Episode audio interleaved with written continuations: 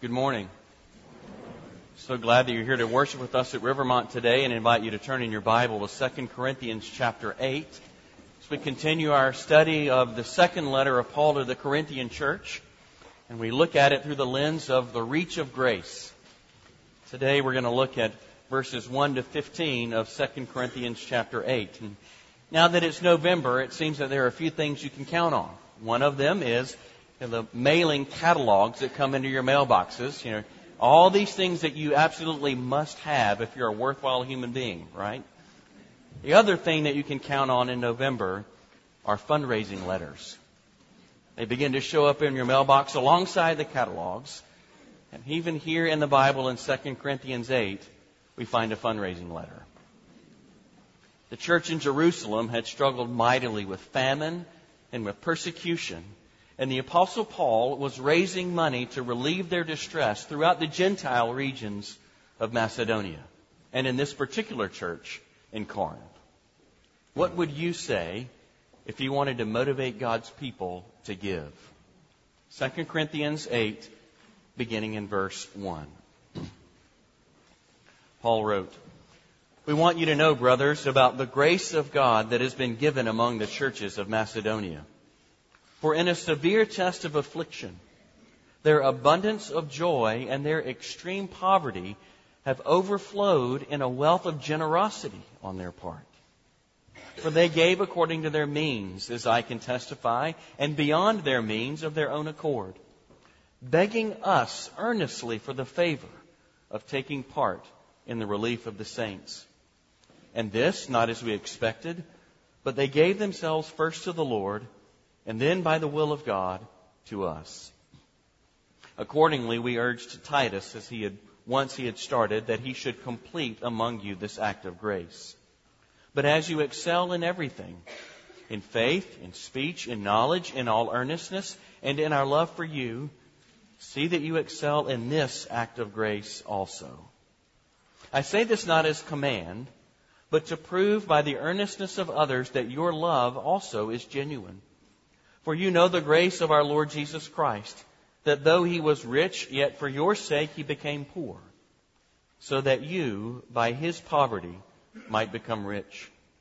And in this manner I give my judgment. This benefits you, who a year ago started not only to do this work, but also to desire to do it. So now finish doing it as well, so that your readiness in desiring it may be matched by your completing it out of what you have. For if the readiness is there, it is acceptable according to what a person has, not according to what he does not have. For I do not mean that others should be eased and you burdened, but that as a matter of fairness, your abundance at the present time should supply their need, so that their abundance may supply your need, that there may be fairness. As it is written, whoever gathered much had nothing left over, and whoever gathered little had no lack. Let's pray together.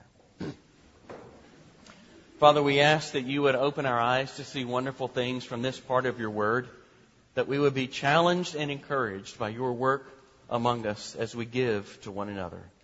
In Christ's name we ask it. Amen. I read a story this week about a congregation in Edinburgh, Scotland. I'm not sure that it's true, but it really doesn't matter because it preaches really well, right? And so there was the time in the worship service where they were taking up the offering, and uh, one man put in the offering plate as it passed by a large coin when he had intended on putting in a penny. You can see how that might happen. You get the wrong coin out of your pocket and put it in, and he had a decision to make. Does he reach in the plate and pull the one out and try to replace it or not? Well, this man decided that would not be uh, fitting with decorum, so he simply asked the usher if he would return the larger coin so that he could replace it with a smaller one. Thing to note that this is Scotland. It's a land known for being thrifty. And so the usher responded, in once, in forever. so what would he do now? Well, the giver retorted, well, I guess I'll get credit for the larger coin in heaven. And so the usher responded, no, I think you'll get credit for the penny. Why do we give? Do we, like this Scot, think that we give in order to gain some credit in heaven? Do we gain, do we give in order to make ourselves feel good or fulfill some sense of obligation? And how much should we give in order to be able to tick the box of propriety in our giving? So often when we think about the stewardship of our money, we focus on the how much question. Should I tithe, gross or net? To whom should I tithe? These are really good questions to consider, but in this passage, Paul calls us to go much deeper. Instead of a letter reinforcing a rule about how much to give, Paul's approach was that if we rightly see the answer to the why question, why do I give, then the how much seems to be put in its proper place. So briefly this morning, as we consider our own giving as the body of Christ, why do we give? The first thing that we see in this text is that giving is response to the gift of God's grace. It is grace that motivates us to give. If you look through the chapters of uh, 8 and 9, you will see that the giving uh, motive, motive is called grace eight different times. It's the grace of God, the, the favor of God, given to sinners who don't deserve it, yet received as a gift. That gracious giving of God motivates our giving of our resources away. To put a fine point on it, Paul speaks of the Macedonians in verses 1 to 5.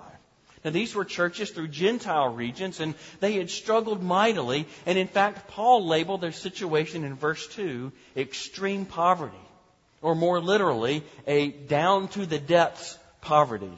Or we would colloquially say it, they were dirt poor. They were dirt poor, and yet in verse 2, their joy overflowed in a wealth of generosity. That's incredible, isn't it?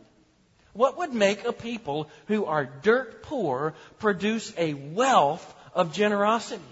Or even as verse 4 says it, they would beg for the favor of giving away what little they had. What would encourage a dirt poor people to give away what little they had? I think the answer is that they knew and experienced the Jesus of verse 9, who though he was rich, yet for your sake he became poor so that you, by his poverty, might become rich. Now, this is not economics, but Jesus was impoverished by taking on human flesh. He entered into our sinful and our broken world, leaving the throne of heaven and living in the dirt. Living in poverty himself, taking on himself our sin and our shame, being crucified under the curse of God to remove the wrath of God from people like us. He was impoverished so that we might be made to enjoy the riches of eternity with Him. These poor people knew that Jesus, who was willing to disadvantage Himself in order to extend advantage to sinners and rebels like them, like us. They knew and loved the one who gave up everything in order to bless the ones who were his enemies. It was that undeserved favor, that love and mercy of God given to us when we deserve just the opposite, that took command of their hearts and motivated them to go and do likewise. Because Jesus had loved them this way, they looked for ways to disadvantage themselves, even when they were dirt poor. They looked for ways that they could disadvantage themselves in order to extend advantage to someone else who is suffering. It's the grace of God that motivated their giving. Here's the progression that Paul demonstrates in verse 2. he says, Grace produces an abundance of joy which overflows into generosity. Do you see that progression?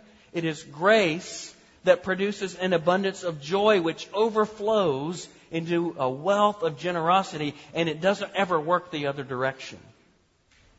You don't ever give yourself into joy. You don't give yourself into grace, but rather it's the other way. We give because of the profound gift that we have received in that undeserved love of Jesus. You see what Paul was showing these wealthier Corinthians now? How much they had did not determine whether or not they could give. Instead, what they had received from Jesus determined whether they could give themselves away. Giving is a response to grace that has been given to us in Christ. And as verse 8 suggests, our giving proves our love for the Lord Jesus. Giving is rooted in grace, not our wealth, not our excess, nor really in what the church has done for us. So often we may think that the church is a club to which we pay our dues, but it's not. The body of Christ is not a place where our giving buys us influence. It's not a place where I give as long as the elders do what I want them to do. We don't give because we feel guilty. But it's just the opposite. We give because our guilt has been removed. That's why we give. We give because Jesus has done something to give to us life when we deserved death, and we want other people to experience that blessed grace of God. That's why we give. We've received grace, we've received salvation, and we want others to receive it too. That is what motivates our giving.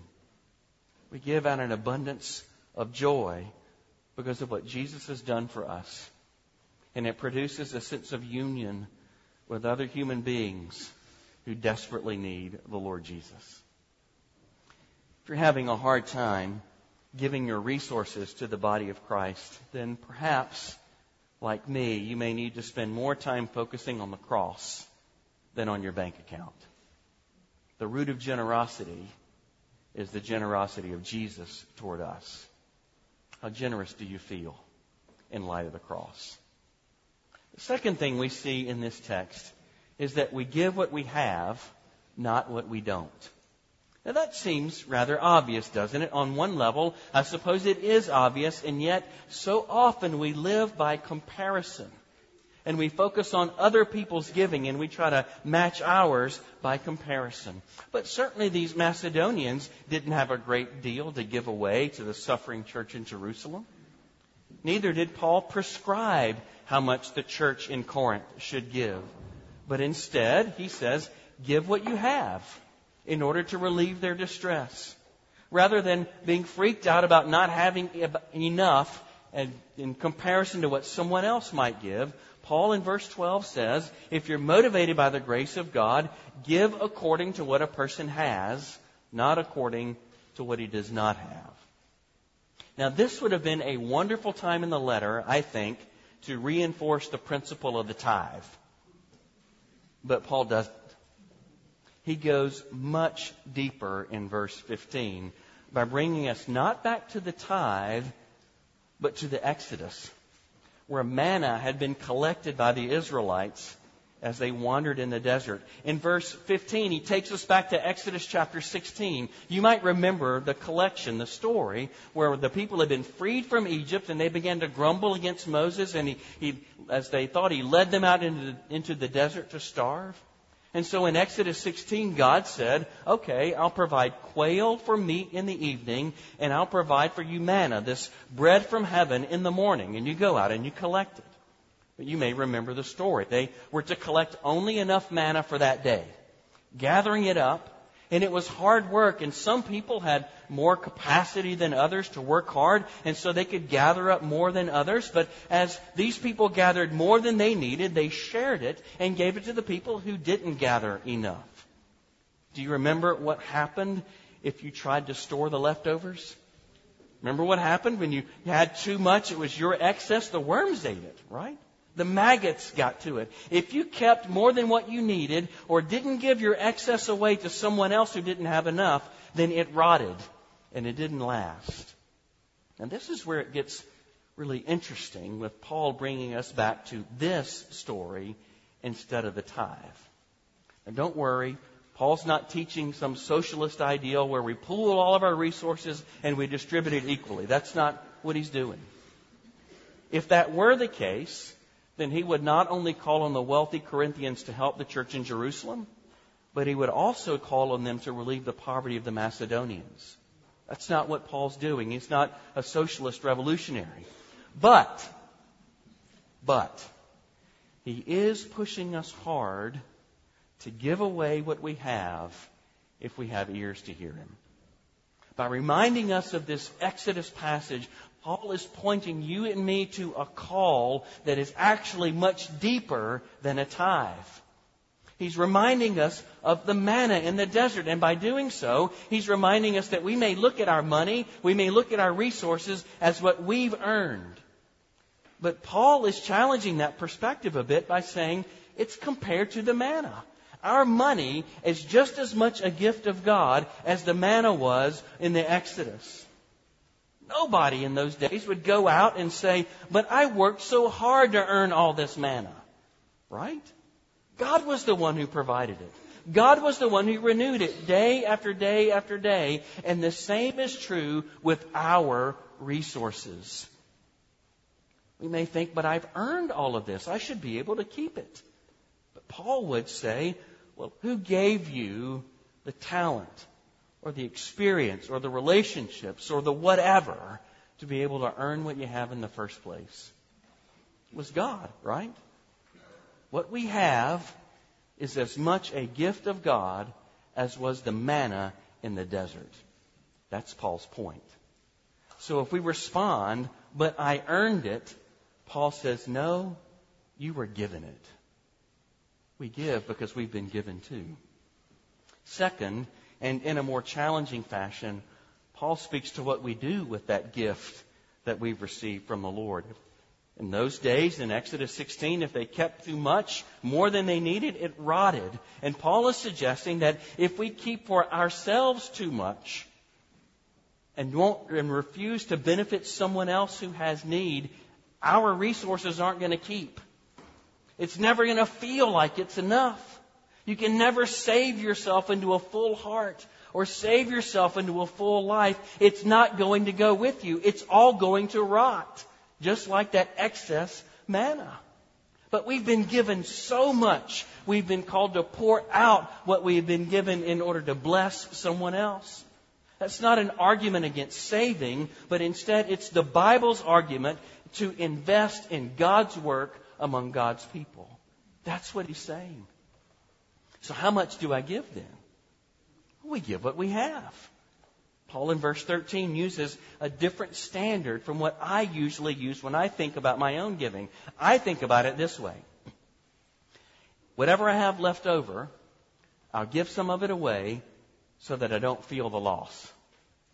I'll check the 10% box and be done with it all, but, but Paul's standard in verses 13 and 14 is very different. Look there where he says, don't give yourself into being burdened so that somebody else has to relieve you later. That's Paul's command. That's Paul's standard.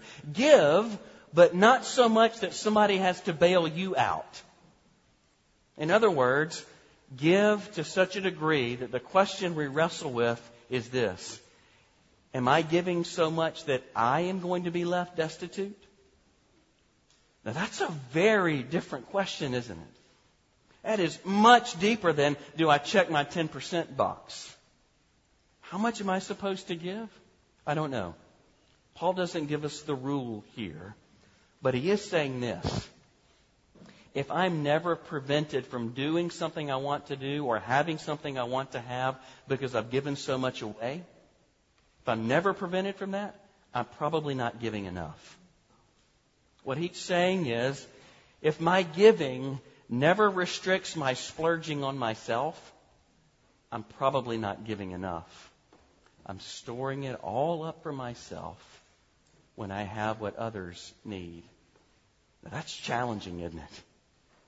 He's not saying give what you don't have, but he's saying look for ways to use what you do have for someone else's benefit.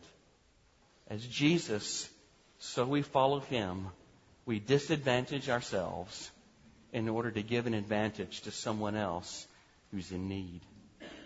And that is a different measure on my life. And frankly, I'm not sure if you do, but I feel really, really uncomfortable with what Paul is teaching us here. It's hard. But don't shoot the messenger. This is God's Word. He gives us so much. He gives us so much excess, and our lives are filled with so much excess so that we can relieve the suffering of the world around us. Now, where in the world are we going to find the power to give ourselves away like that? We go back to grace. It's only the undeserved grace of God giving us so much better than we could ever dream of having. It is only that grace of God that we realize that that's going to overflow into an abundance of joy that will produce a wealth of generosity in our lives. One commentator said this Only the greater treasure of the kingdom of God can free us from clinging to some competing treasure of this world. I think that's true. Only the greater treasure of the kingdom of God can free us from clinging to some competing treasure of this world. So if you're anything like me and you struggle to take in and you're struggling to live in the way we've been shown in this text, then with me look at the cross one more time. And there we find the Lord Jesus, who truly did give himself into poverty, into destitution, so that by his gift we might receive eternal life. Let's pray. Father, we ask that you would open our eyes to see what we have that we might be able to give away. Maybe it's money, maybe it's time, maybe it's something that we some skill we have that we can share with someone who needs it. But we pray that you would give us the type of heart and character and give us the eyes to look at the world around us to ask, what do I have that they need that I might supply their need? We pray that you would do that within the body of Christ, within this church. Move us and motivate us to look to see what I have that might bless others in this body of Christ and what might be used to lift high the cross here and around the world. We pray that you would, by your grace, overflow the joy in our lives so that we might produce the wealth of generosity. We pray it all in Jesus' name. Amen.